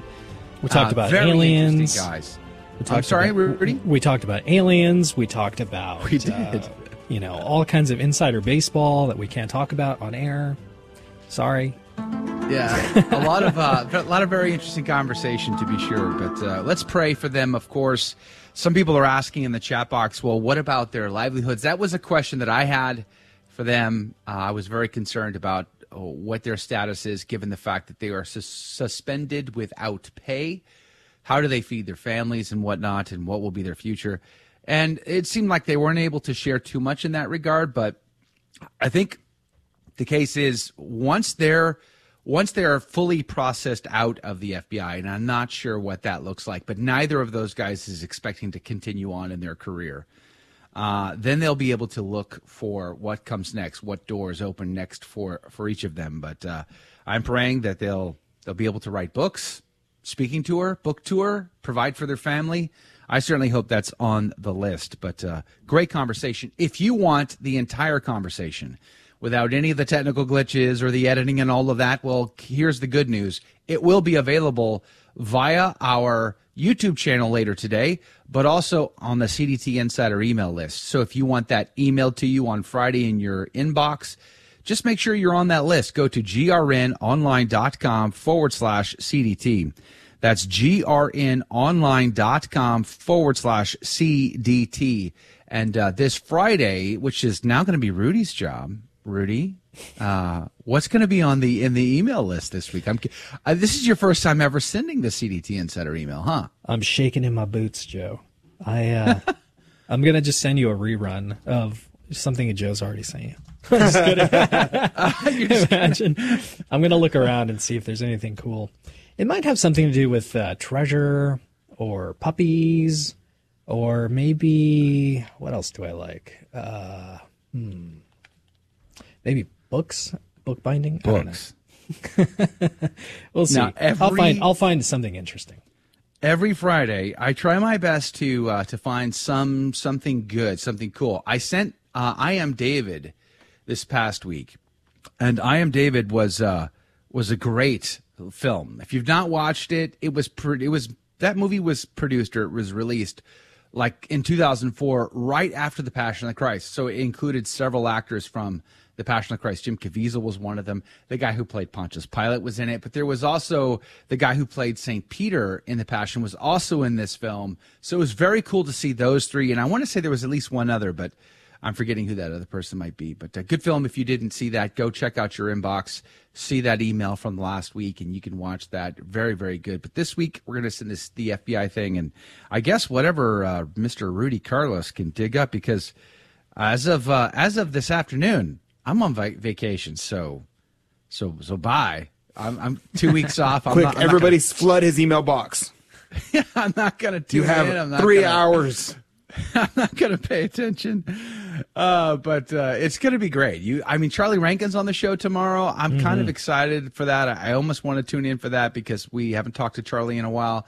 And Charlie's a rancher. He's uh, a guy from, I think he's from South Carolina, but he follows the news when it comes to ranching, farming, food, ag, any of those things. And there's some very concerning stories in the news when it comes to food shortages over the next year or so. and uh, we're going to have a conversation around that with him. But uh, and then of course, uh, our friend Jesus Robles is on the program uh, this week for the next three days. So a lot more in store. Coming up here in just a moment, though, is uh, our good friend Brent Haynes. He's going to have a couple of stories for us to cover. Uh, uh, but in the meantime, let me just say we are so very grateful that you guys are tuned in today and listening to our program. Would you do us the great favor of making sure you're subscribed to our podcast and uh, and make sure that you're sharing us with a friend? That would mean so much to us, right? So again, go to grnonline.com forward slash CDT and you can find ways to get connected to us on social media, on email, on the podcast, and so much more. And again, download your mobile app, the Guadalupe Radio Network mobile app in your iOS or your Android app store. And you can listen live to your local station. You can get contact information. You can actually listen to our CDT podcast there and so much more the Guadalupe Radio Network mobile app. It's linked up on our website. It's also in your app store. Look for the Guadalupe Radio Network. Praise be to God. But joining us right now via phone is our good friend Brent Haynes. Good morning to you, Brent Haynes. Good morning. Praise be to God, Brent. Were you able to catch the FBI interview? I caught a little bit of it, and you know, we should pray for these uh, FBI agents uh, in terms of you're talking about their careers. Um, you know, it's not easy to get into into the FBI, and it, of course, used to be uh, the prestigious, uh, most prestigious law enforcement organization in the United States. And uh, you know, it's a heck of a thing to have to give up on something that's not only your career, but was probably a dream since you know you were very early and something you really worked hard to achieve. And uh, they're making a, a real sacrifice uh, by coming out and speaking, and God bless them for that, and we should pray for them. You know, one of the things we talked about with Kyle Seraphin, one of the two that we just spoke to, that really kind of startled me was the fact that the FBI had become really an intelligence gathering agency on Americans. And there were tons of cases that he was ex- exposed to, part of, and many other agents that had nothing to do with a criminal charge. There was no criminal charge. There was no crime specifically that they were uh, breaking these people that they were investigating, that they were uh, f- surveilling but they were just collecting information on them. I find that incredibly troubling. Well, you should find it troubling. Every American should find it troubling. Uh, you know, this country began as a country that believed in individual freedom and not just a matter of limited government as in having small social welfare programs or something like that, but a country where uh, citizens who were law abiding uh, did not have to worry about government surveillance of them or their private lives. And uh, you know, here we are. I mean, it, it's it's more than troubling. I mean, it, it, every American is concerned about freedom should be very, very concerned. Well, let's talk about what Americans are concerned with. And right now, we're seeing a lot of trouble in the school system.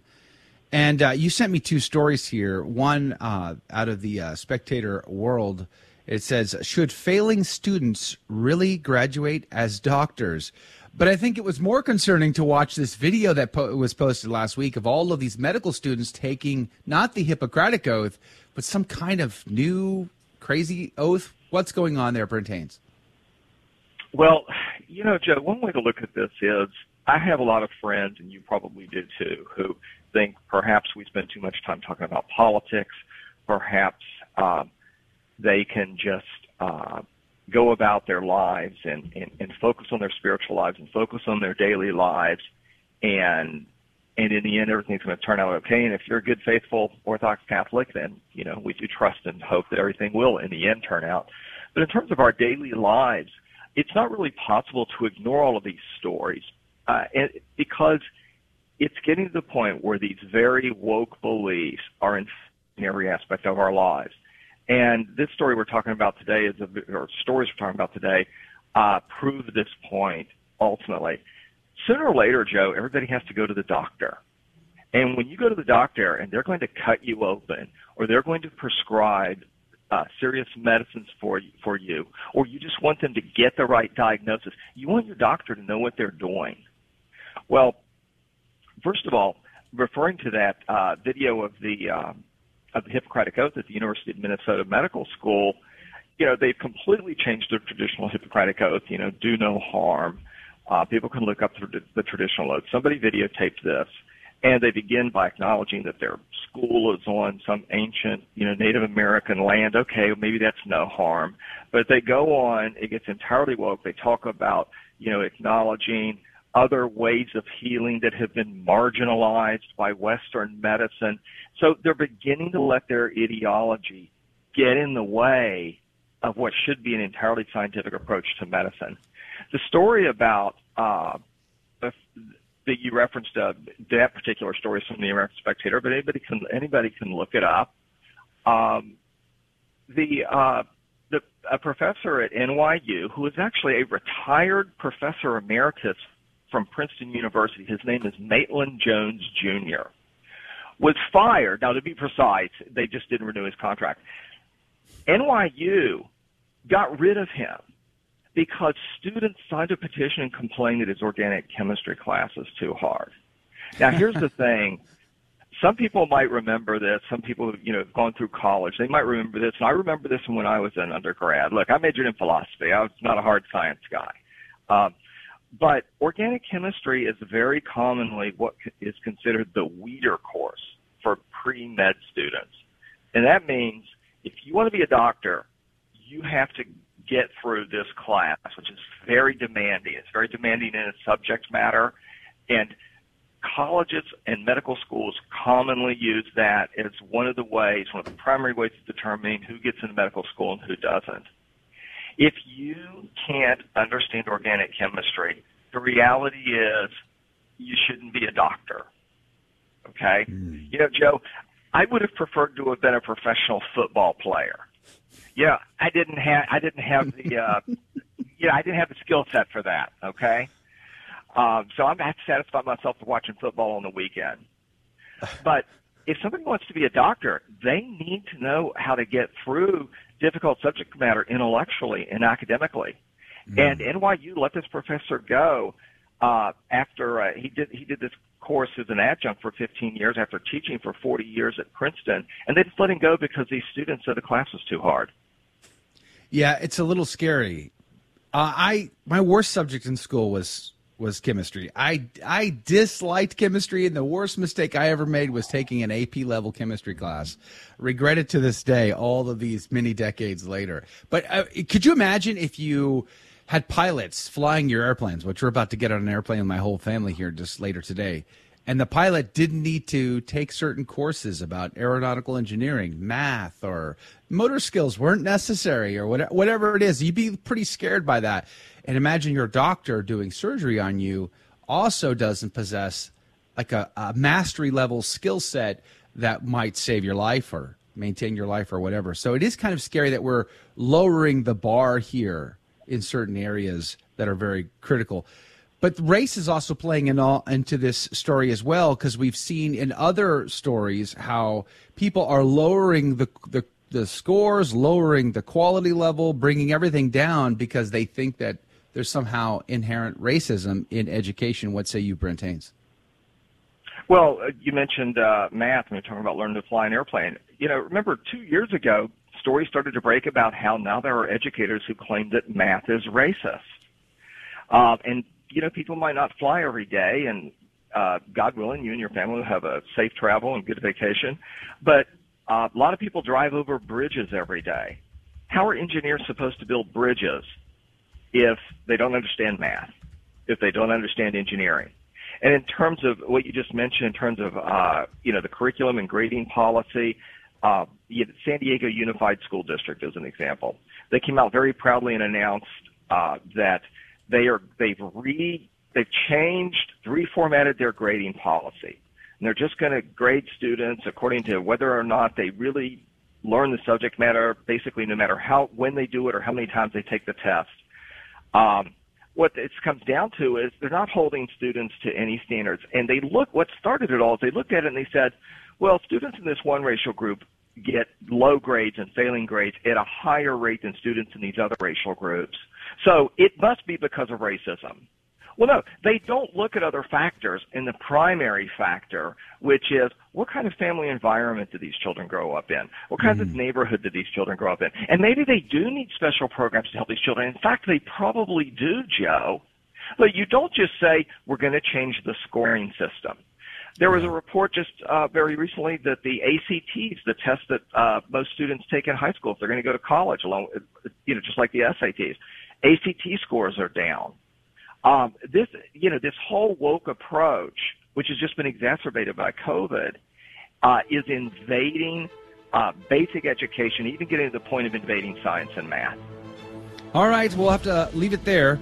Brent Haynes, good luck filling in next week. I'm glad you're doing it. Praise be to God. I, however, am going to be relaxing in New Hampshire, I suppose. It's going to be beautiful fall weather, and I'm looking forward to it. But God bless you. I'll see you when I get back. Enjoy your time.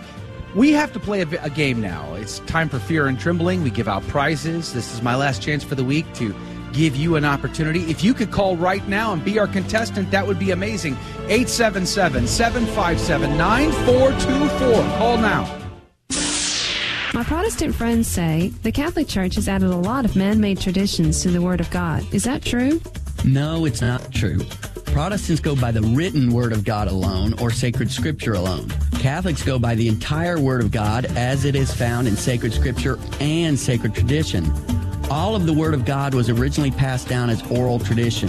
Eventually, some of it was written down. This became sacred Scripture or written tradition. However, Scripture itself tells us that not all the things that Jesus said and did were written down. That's where sacred tradition comes in. Paul says this about tradition. 2 Thessalonians 2:15. So then, brethren, stand firm and hold to the traditions which you were taught by us either by word of mouth or by letter. Traditions taught by word of mouth and traditions taught by letter. Sacred scripture and sacred tradition.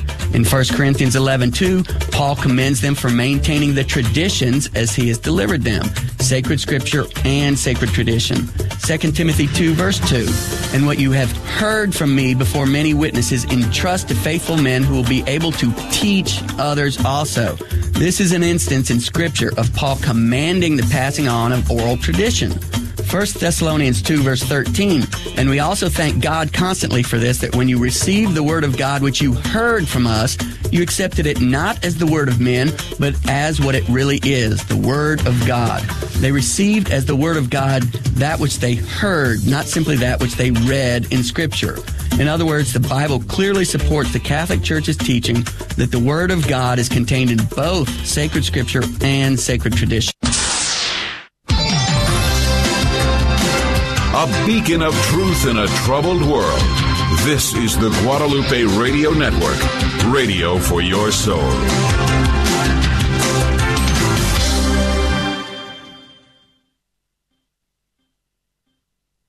Welcome to another round of Fear and Trembling, the Catholic Trivia Game Show that helps you work out your salvation by the seat of your pants. It's a 50 50 chance, and prizes are involved. Avoid the weeping and gnashing of teeth. Call now to take your shot 877 757 9424. And now, your host, Joe McClain. Praise be to Jesus Christ. Welcome back to Catholic Drive Time and Fear and Trembling, a Catholic trivia game show with secrets and agendas. And you could win. You could laugh. You could learn. It's pretty cool that way.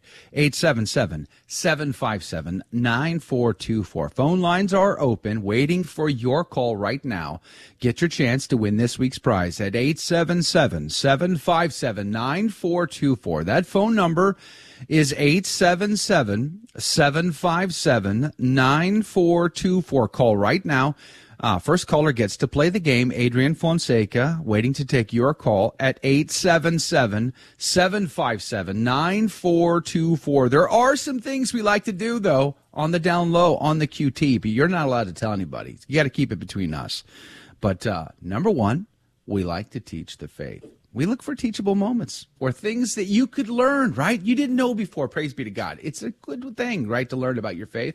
And then, of course, number two, we like to have a laugh. We like to have a chuckle. And our callers are amazing. They laugh with us. We enjoy that most, I would say. And then, of course, we give out prizes, right? So we're incentivizing everybody. You can't lose in the deal.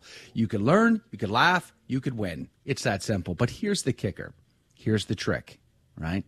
I have three Catholic trivia questions sitting in front of me. But out of these questions, we do not ask the caller. So they don't need to know any of the correct answers, and they could still win the game. It's that cool. It's that simple. It's that much fun. And the reason why is because instead of asking them, I shall ask Adrian, I shall ask Rudy. One of them will have a correct answer. The other one will have an incorrect answer. The caller will then have 15 seconds to make a decision. Whomst do they trust more, Rudy or Adrian?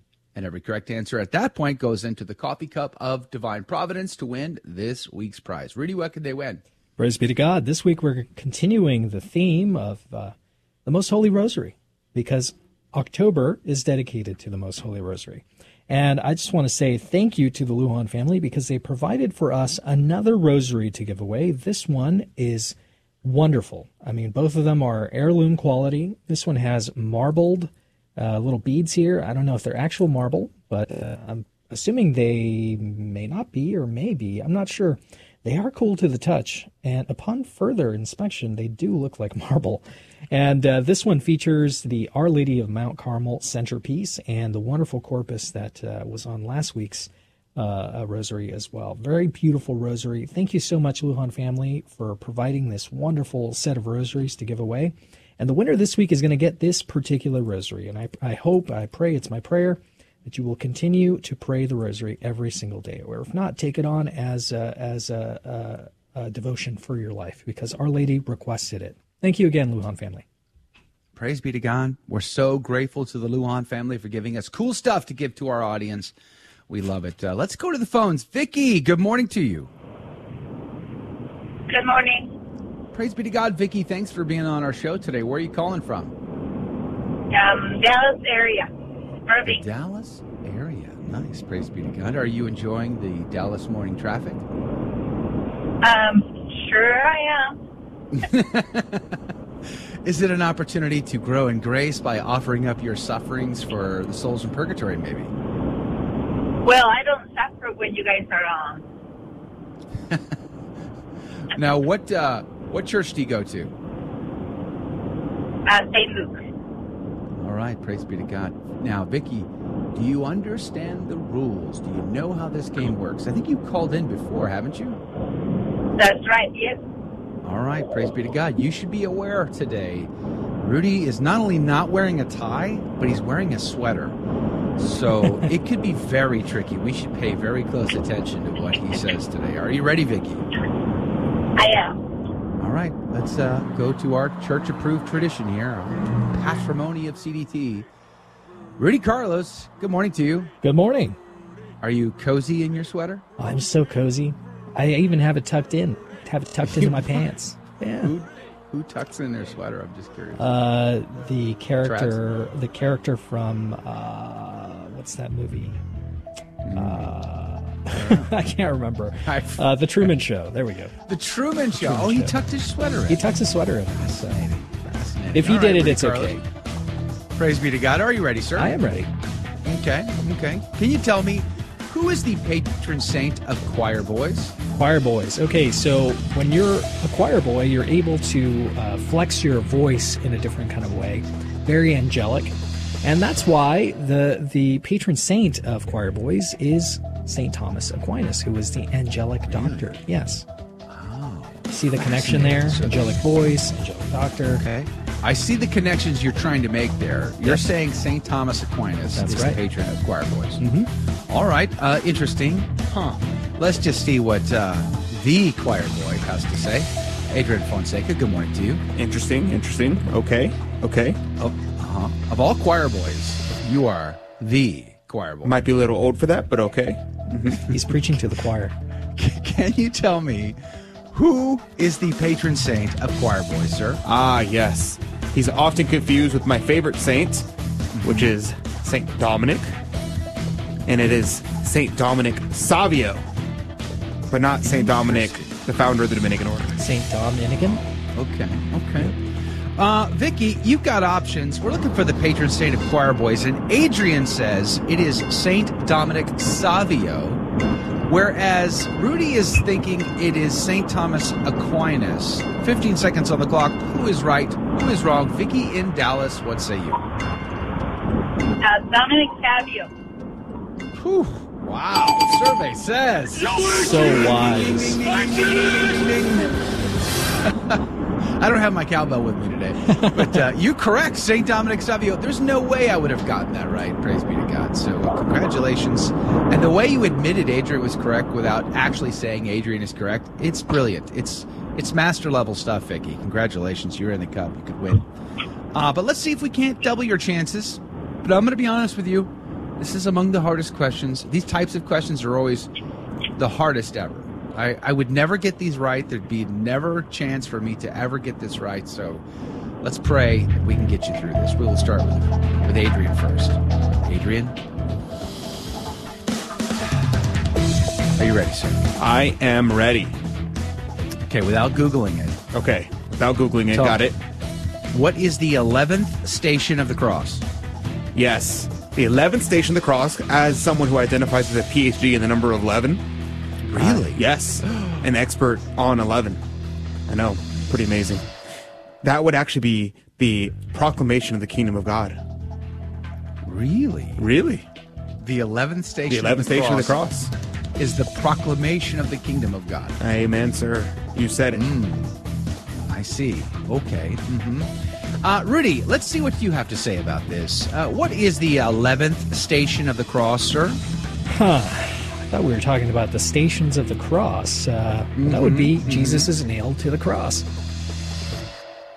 Uh, you're just going to go with Jesus is nailed to the cross. That doesn't make any sense. Yeah. Uh, what- did he proclaim anything while he was doing that, or Uh, where's the connection? I think he suffered meekly. I don't think he cried out or anything. I see. Okay. Well, Vicky, you've got options here. What is the 11th station of the cross?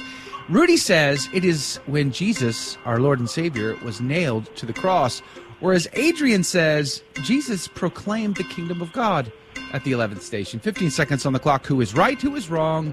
Vicky, what say you? So the stations of the cross are the Via Crucis, which is, uh, it would be Rudy. Ooh, survey says. Ding, ding, ding, ding. Oh, there you go. I like the cowbell action. Praise be to God. Congratulations, Vicky. Very well done. Very well done. Uh, but I would not, if you had to make me answer like, hey, 11th station, I would have been like, I forget. I have no idea. Something Uh, about the cross. We have stations up Yeah. all year long in our house. We we bought special ones. They're on the wall. They stay up all year. And still, I wouldn't have known. Congratulations, Vicky. You're in for two. This last one, though, easily the most difficult question. I think it says that in the catechism. Oh, yeah? This is the most difficult question known to mankind. Oh, wow. Pretty sure. Pretty sure. Uh, well, we'll start with Rudy. Rudy, can you tell me what is the name for the sin against charity that is the unjust dishonoring of a person by refusing to show due signs of honor or by ignoring him or her? Rudy? Oh, I'm sorry. I thought I was doing what it was, which was ignoring you. Contumely. Oh, I see. That's well contumely. played, sir. Well played. Uh, can I get an answer though? Contumely. Con- contumely. Excuse me. Contumely. Contumely is your answer. Contumely. Contumely. Contumely.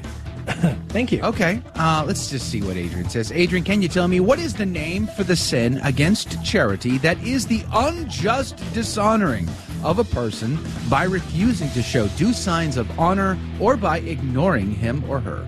Yes, that would be calumny. Calumny. Calumny. I'm sorry, one more time. Calumny. Calumny. There you go. Got it. I think. Can I don't. hear I can't put the those words. words coming out of my mouth. All right. That may be uh, completely incorrect. The pronunciation. All right, but- Vicky, you got options. We have we're running out of time here. Adrian says calumny, and Rudy says contumely. It's tricky. Fifteen seconds on the clock, Vicky. What say you? I'm gonna go with Rudy. I don't know the answer. You guessed perfectly. Three It's for three. Contumely. Yeah, perfect score and the hardest question. And wow, well played, Vicky. Congratulations. Thank you. Praise be to God. That was uh, that was a tricky one, and you did great. You're in for three. You're gonna have to tune in Friday. I won't be here. I won't know until afterwards. But you have a great day, Vicky. Enjoy your day. We're gonna put you on hold, but God bless you. Thanks for being on again. Thank you. All right. Praise be to God. We're going to the after show, and I'm going on vacation. You guys are going to be in great hands for the rest of the week. God bless you. God love you. And we'll see you. Thank you for joining us on Your Catholic Drive Time, where it is our pleasure to keep you informed and inspired. Join us Monday through Friday at the same time, right here on your favorite Catholic radio station. Don't forget to connect with us. Just go to facebook.com forward slash Catholic Drive Time. Again, that's facebook.com forward slash Catholic Drive Time. Be sure to share more than just us today. Share Jesus with everyone you meet. Bye now, and God love you.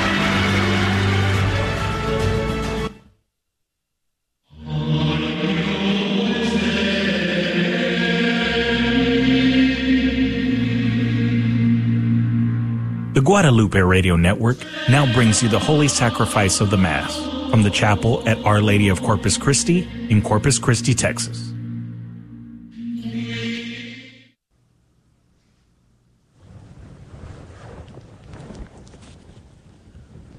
Welcome to the Holy Mass at Our Lady of Corpus Christi Chapel.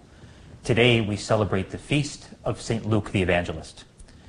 The, the intention for today's Mass is for all of our online viewers and for those joining us through Guadalupe Radio. From all thy saints in warfare, for all thy saints at rest, to thee, O blessed Jesus, all praises be addressed. Thou, Lord, didst win the battle, that they might conquerors be. Their crowns of living glory are lit with rays from thee. For that beloved physician, all praise whose gospel shows the healer of the nations, the sharer of our woes. Thy wine and oil, O Savior, on bruised, uh, bruised hearts deign to pour, and with true balm of Gilead anoint us evermore. In the name of the Father, and of the Son, and of the Holy Spirit, Amen. the Lord be with you. My brothers and sisters, let us acknowledge our sins and so prepare ourselves to celebrate the sacred mysteries. I confess to Almighty God and to you, my brothers and sisters, that I have greatly sinned in my thoughts and in my words, in what I have done and what I have failed to do through my fault, through my fault, through my most grievous fault. Therefore I ask Blessed Mary, ever Virgin, all the angels and saints, and you, my brothers and sisters, to pray for me to the Lord our God. May Almighty God have mercy on us, forgive us our sins, and bring us to everlasting life. Amen. Kyrie eleison. Kyrie Christe eleison. Christe eleison. Kyrie eleison.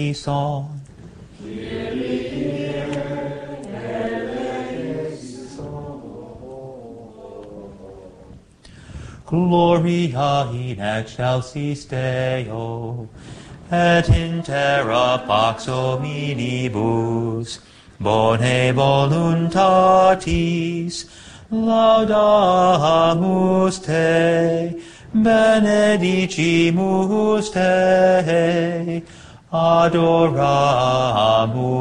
te glorificamus te gratias agimus tibi propter magnam gloriam tuam. Domine Deus Rex Celestis, Deus Pater Omnipotens, Domine Filii Unigenite, Iesu Christe, Domine Deus Agnus Dei, Filius Patris, qui tollis peccata mundi, miserere nobis, qui tollis peccata mundi, suscipe deprecationem nostram, qui sedes ad dexteram patris, miserere nobis, quoniam tu solus sanctus, tu solus Dominus, tu solus altissimus, Iesu Christe, cum sancto Spiritu, in gloria Dei Patris. Amen.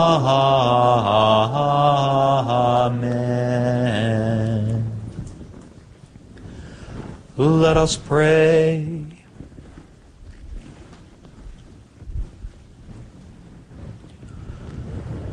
Lord God, who chose St. Luke to reveal by his preaching and writings the mystery of your love for the poor, grant that those who already glory in your name may persevere as one heart and one soul, and that all nations may merit to see your salvation. Through our Lord Jesus Christ, your Son, who lives and reigns with you in the unity of the Holy Spirit, God forever and ever. Amen.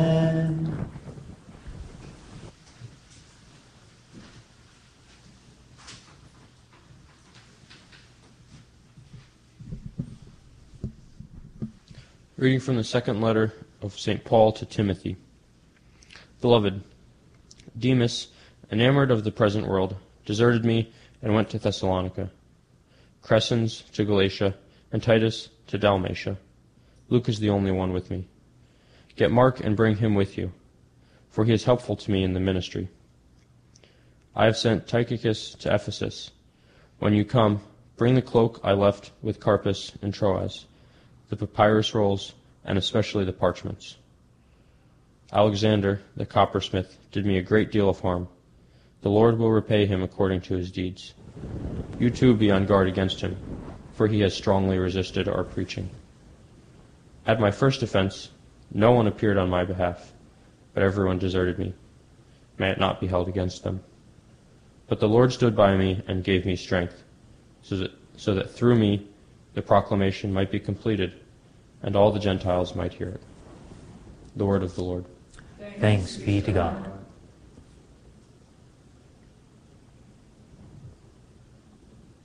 Your friends make known, O Lord, the glorious splendor of your kingdom. Your friends make known, O Lord, the glorious splendor of your kingdom. Let all your works give you thanks, O Lord, and let your faithful ones bless you. Let them discourse of the glory of your kingdom and speak of your might. Your friends make known, O Lord, the glorious splendor of your kingdom. Making known to men your might and the glorious splendor of your kingdom. Your kingdom is a kingdom for all ages, and your dominion endures through all generations. Your friends make known, O Lord, the glorious splendor of your kingdom. The Lord is just in all his ways, and holy in all his works. The Lord is near to all who call upon him, to all who call upon him in truth. Your friends make known, O Lord, the glorious splendor of your kingdom.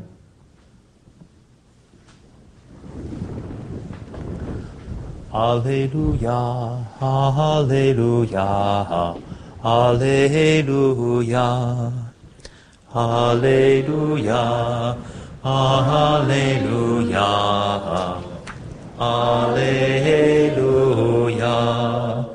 I chose you from the world to go and bear fruit that will last, says the Lord. Alleluia. Alleluia. Alleluia. The Lord be with you. A reading from the Holy Gospel according to Luke. The Lord Jesus appointed 72 disciples, whom he, whom he sent ahead of him in pairs to every town and place he intended to visit. He said to them, The harvest is abundant, but the laborers are few. So ask the master of the harvest to send out laborers for his harvest. Go on your way. Behold, I am sending you like lambs among wolves. Carry no money bag, no sack, no sandals, and greet no one along the way. Into whatever house you enter, first say, Peace to this house, to this household. If a peaceful person lives there, your peace will rest on him. But if not, it will return to you. Stay in the same house and eat and drink what is offered to you, for the laborer deserves payment. Do not move about from one house to another. Whatever town you enter and they welcome you, eat what is set before you. Cure the sick in it, and say to them, The kingdom of God is at hand for you. The Gospel of the Lord. Praise to you, Lord Jesus Christ. Today we celebrate this wonderful, wonderful saint and evangelist, St. Luke. Of course, he wrote this important gospel, and from him uh, we hear, for instance, the Annunciation. We have, where we learn about Our Lady. We have those two amazing parables of the Good Samaritan and the prodigal son.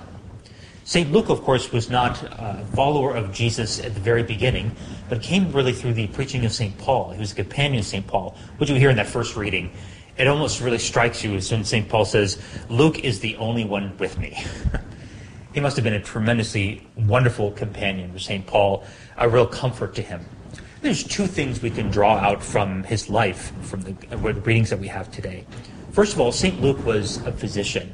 And you have the sense from his gospel that, like a good physician, he wanted to really come to know the person of Jesus. That's why he wanted to know the details of his story, why he went back and, and learned about Mary and how, how Jesus had really come, God had become man in, the, in our Blessed Mother, how she had gone to Elizabeth, uh, so on and so forth. All of those stories that we have from St. Luke. He wanted to know the details of the life of Christ. So, like a good physician, not like sometimes when we go to the physician today and they sort of look us over and they say, okay, you're good. Or they look at all kinds of data points, our blood work and this thing and that thing, and says, oh, everything looks okay. But a real physician who looks at you and can say from the color of your skin, from the look of your eyes, uh, from your weight, okay, you look like you're doing good. You're in good health. You know, now we could look at the numbers too. But in a similar way, I think St. Luke wanted to come us to come to know Jesus by tracing out in his gospel his entire life, from the very beginning off to his passion, and then it is St. Luke who writes the Acts of the Apostles, which I think connects with the second reading today. The Acts of the Apostles, of course, is the Acts of primarily those two apostles, St. Peter and St. Paul. And Luke, of course, knows the story of St. Paul so well because he lived it. Uh, he absolutely lived it and lived it. And what you have in the sense of that, the Acts of the Apostles that follows through the Gospel of St. Luke is the great excitement that the apostles, the disciples had of bringing the message of Jesus Christ, the good news, to those who had never heard it. The excitement, but also sometimes the fear. Not quite sure how it's all going to work out. St. Paul even says, you know, everybody's abandoned me, but I know that the Lord is with me. So that excitement, the fear, uh, also the fruitfulness, and then sometimes the disappointments. All of that is there. That's what we hear with Jesus. He sends out the, the 72 to be his companions, to prepare the way ahead of him. He says, you know, you're going to be like lambs among wolves. You know, wherever you go, give peace to this house. Eat what is, drink what is set before you. If there's a peaceful person, your peace will remain. If not, then go elsewhere. But know that the kingdom of God is at hand for you. So the great excitement is that, like, like Luke, you know, we are God's co-workers. He has called us to this ministry, and he, he equips us with all of his gifts and blessings in order to bring the good news. May, like, may through the intercession of St. Luke, we come to know the Lord, uh, the details of his life, for to come to know the Lord more deeply. Their details are sort of are to be traced, not in words, but in our heart. And also to have that excitement, maybe also not a little bit of fear of going out to bring that good news to the poor.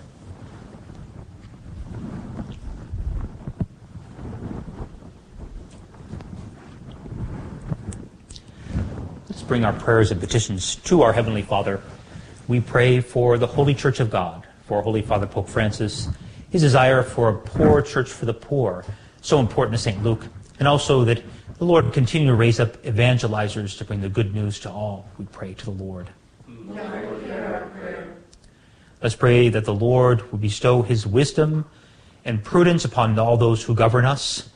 They may enact laws that are just, always respecting life. We pray to the Lord. Lord Let's pray for all those who are afflicted with any kind of need, that the Lord would provide for them and that we would care for them as our brothers and sisters. We pray to the Lord. Pray for all those who are far away from God, far away from the Lord, that they may return with great humility and in his mercy. We pray to the Lord.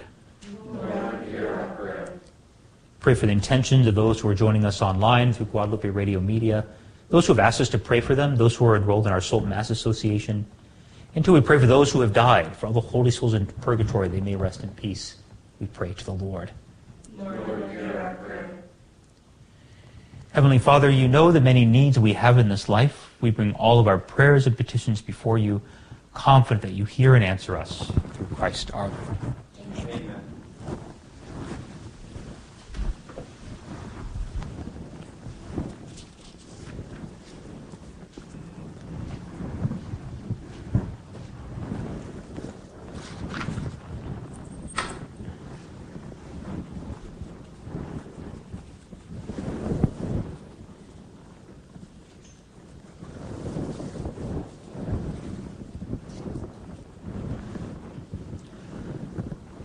Are you, Lord God of all creation, for through your goodness we have received the bread we offer you, fruit of the earth, the work of human hands, will become for us the bread of life.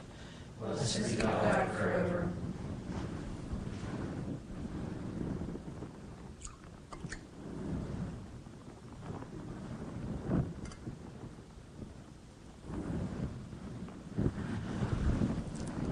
Blessed are you, Lord God of all creation, for through your goodness we have received the wine we offer you, fruit of the vine, a work of human hands, who become our spiritual drink. Blessed be God forever.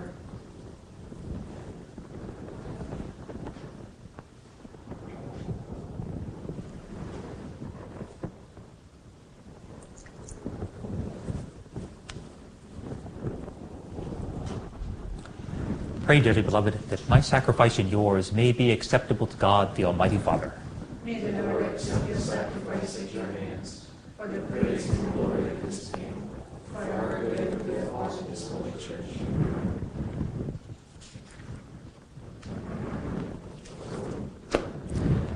Grant through your heavenly gifts that we may serve you in freedom of heart, we pray, O Lord, so that the offerings we make on the feast day of St. Luke may bring us healing and give us glory through Christ our Lord.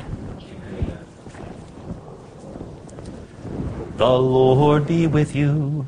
And with your spirit. Lift up your hearts. We lift them up to the Lord. Let us give thanks to the Lord our God. It is truly right and just, our duty and our salvation, always and everywhere to give you thanks. Lord, Holy Father, Almighty and Eternal God, through Christ our Lord. For you have built your church to stand firm on apostolic foundations, to be a lasting sign of your holiness on earth, and offer all humanity your heavenly teaching. Therefore, now and forever, for ages unending, with all the host of angels, we sing to you with all our heart, crying out as we acclaim. Sanctus, Sanctus, Sanctus Dominus Deus Sabaoth, pleni sunt celi et terra, gloria tua, Hosanna in excelsis, benedictus, qui venit in nomine Domini, Hosanna in excelsis. You are indeed holy, O Lord, the fount of all holiness. Make holy, therefore, these gifts, we pray, by sending down your Spirit upon them like the dewfall, so that they may become for us the body and blood of our Lord Jesus Christ. At the time he was betrayed and entered willingly into his passion, he took bread, and giving thanks, broke it, and gave it to his disciples, saying, Take this, all of you, and eat of it, for this is my body, which will be given up for you.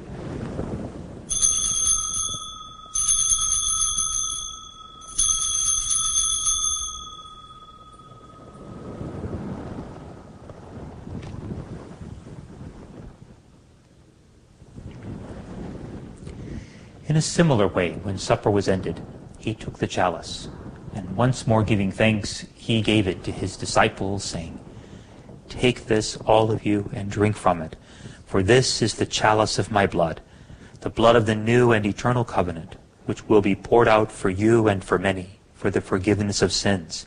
Do this in memory of me.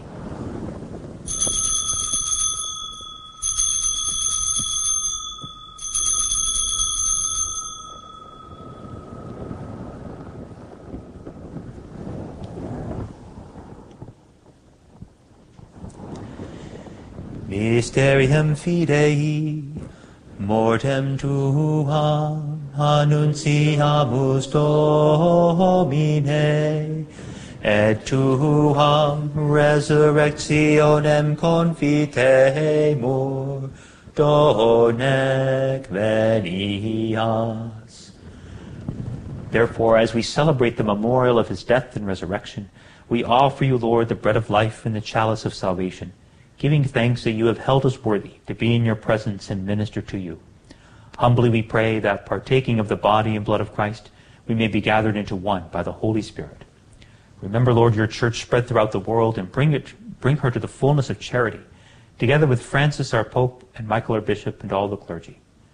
Remember all, also our brothers and sisters who have fallen asleep in the hope of the resurrection, and all who have died in your mercy. Welcome them into the light of your face. Have mercy on us all, we pray, that with the Blessed Virgin Mary, Mother of God, with Blessed Joseph, her spouse, with the blessed apostles and all the saints who have pleased you throughout the ages, we may merit to be co-heirs to eternal life and may praise and glorify you through your Son, Jesus Christ.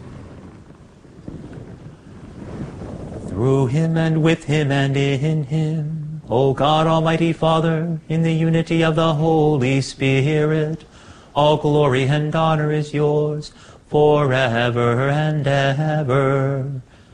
Amen.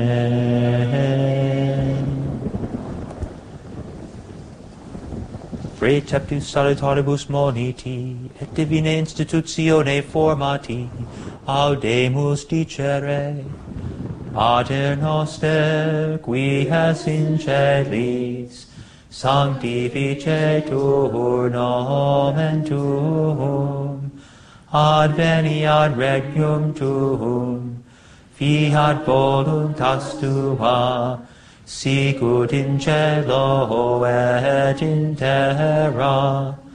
Panem nostrum quotidianum da nobis hodie, et dimite nobis debita nostra, sicut et nos dimitimus, debitoribus nostris, et ne nos inducas in tentationem, sed libera nos a malo.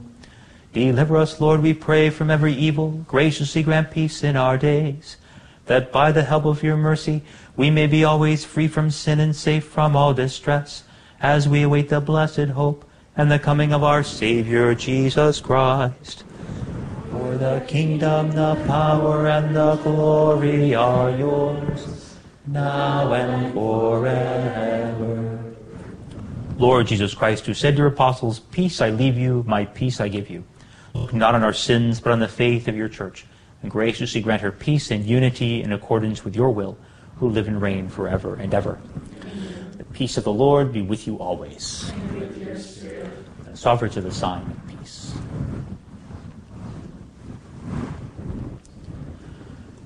Agnus Dei, qui tollis peccata mundi, miserere nobis.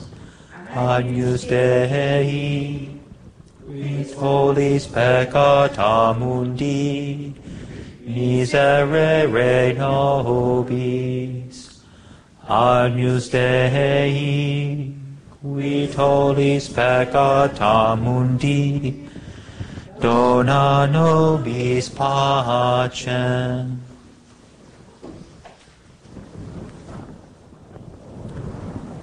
Behold the Lamb of God. Behold him who takes away the sins of the world. Blessed are those called to the supper of the Lamb. Lord, I am not worthy that you should enter under my roof, but only say the word, and my soul shall be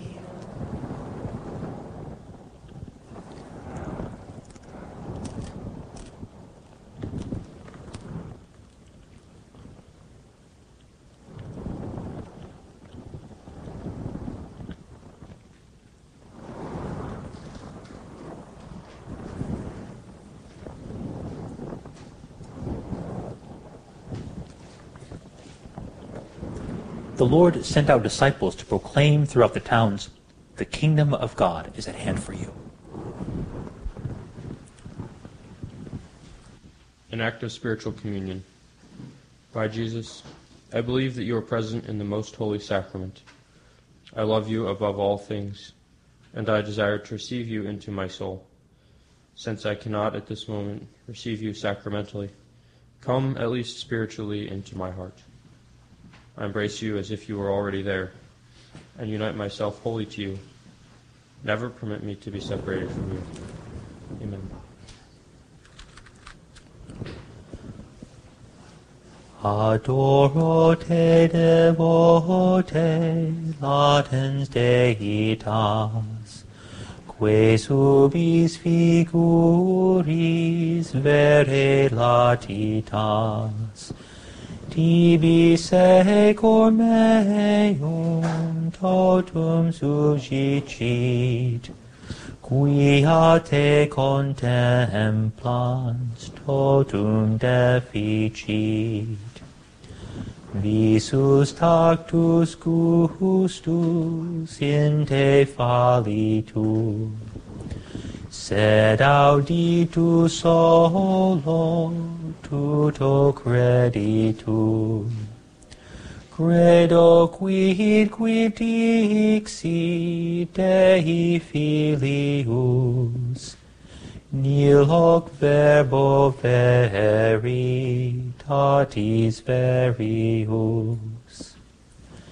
In cruce latebat, sola Deitas, ad hic latet simul et humanitas. Ambo tamen credens adque confitens, peto quod petivit latro penitens. Amen.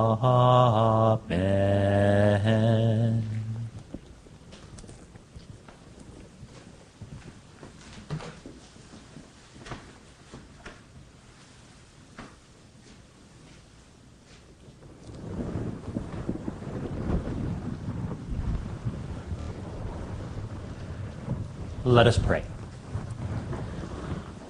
Grant, we pray, Almighty God, that, that what we have received from your holy altar may sanctify us and make us strong in the faith of the gospel which St. Luke proclaimed. Through Christ our Lord. Amen. The Lord be with you. And with your spirit. The Almighty God bless you, the Father, and the Son, and the Holy Spirit. Amen. Go and announce the gospel of the Lord. Thanks, Thanks be to God. Paul.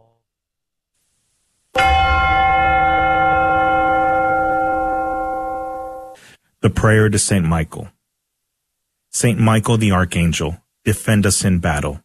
Be our protection against the wickedness and snares of the devil. May God rebuke him, we humbly pray. And do thou, O Prince of the heavenly host, by the power of God, cast into hell Satan and all the evil spirits who prowl about the world, seeking the ruin of souls. Amen. Prayer of deliverance. Almighty God and Father, we beg thee, through the intercession and help of the archangels, Saint Michael, Raphael, and Gabriel, for the deliverance of our brothers and sisters who are enslaved by the evil one, from anxiety, sadness, and obsessions. We implore thee, deliver us, O Lord. From hatred, fornication, and envy. We implore thee, deliver us, O Lord. From thoughts of jealousy, rage, and death. We implore thee, deliver us, O Lord. From every thought of suicide and abortion. We implore thee, deliver us, O Lord. From every form of sinful sexuality. We implore thee, deliver us, O Lord. From every division in our family and every harmful friendship. We implore thee, deliver us, O Lord. From every sort of spell, malefice, witchcraft, and every form of the occult. We implore thee, deliver us, O Lord. Thou who said, Peace I leave with you, my peace I give unto you, grant that through the intercession of the Virgin Mary, we may be liberated from every demonic influence and enjoy thy peace always. In the name of Christ our Lord. Amen.